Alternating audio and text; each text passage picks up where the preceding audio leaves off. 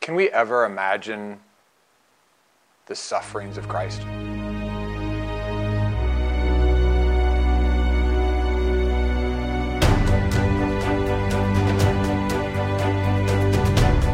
Welcome to Rise Up. Welcome to this last Friday prior to Holy Week. Can we comprehend the sufferings of Jesus? Many of us have spent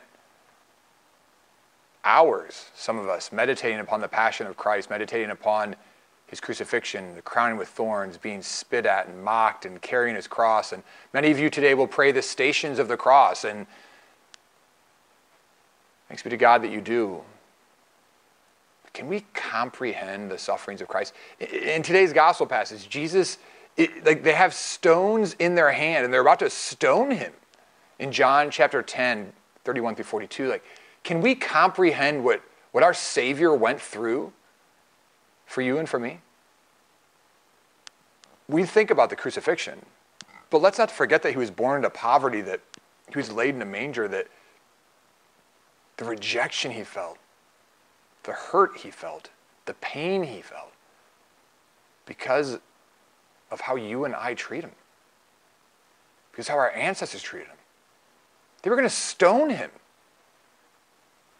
I can't imagine what it would be like to stand in front of a crowd and they all have rocks in their hand and they're about ready to hurl them at me. I can't imagine. But it's important for us to do so. I think we should meditate on the Passion of Christ.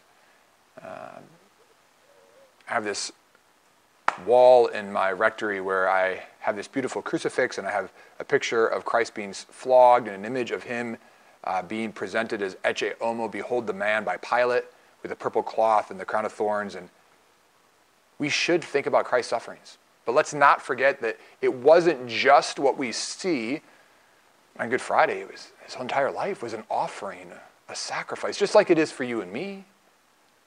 We don't offer our lives once for our children, for our spouse. We don't offer our lives once to God, it's a daily, continual offering, and so it was with Christ.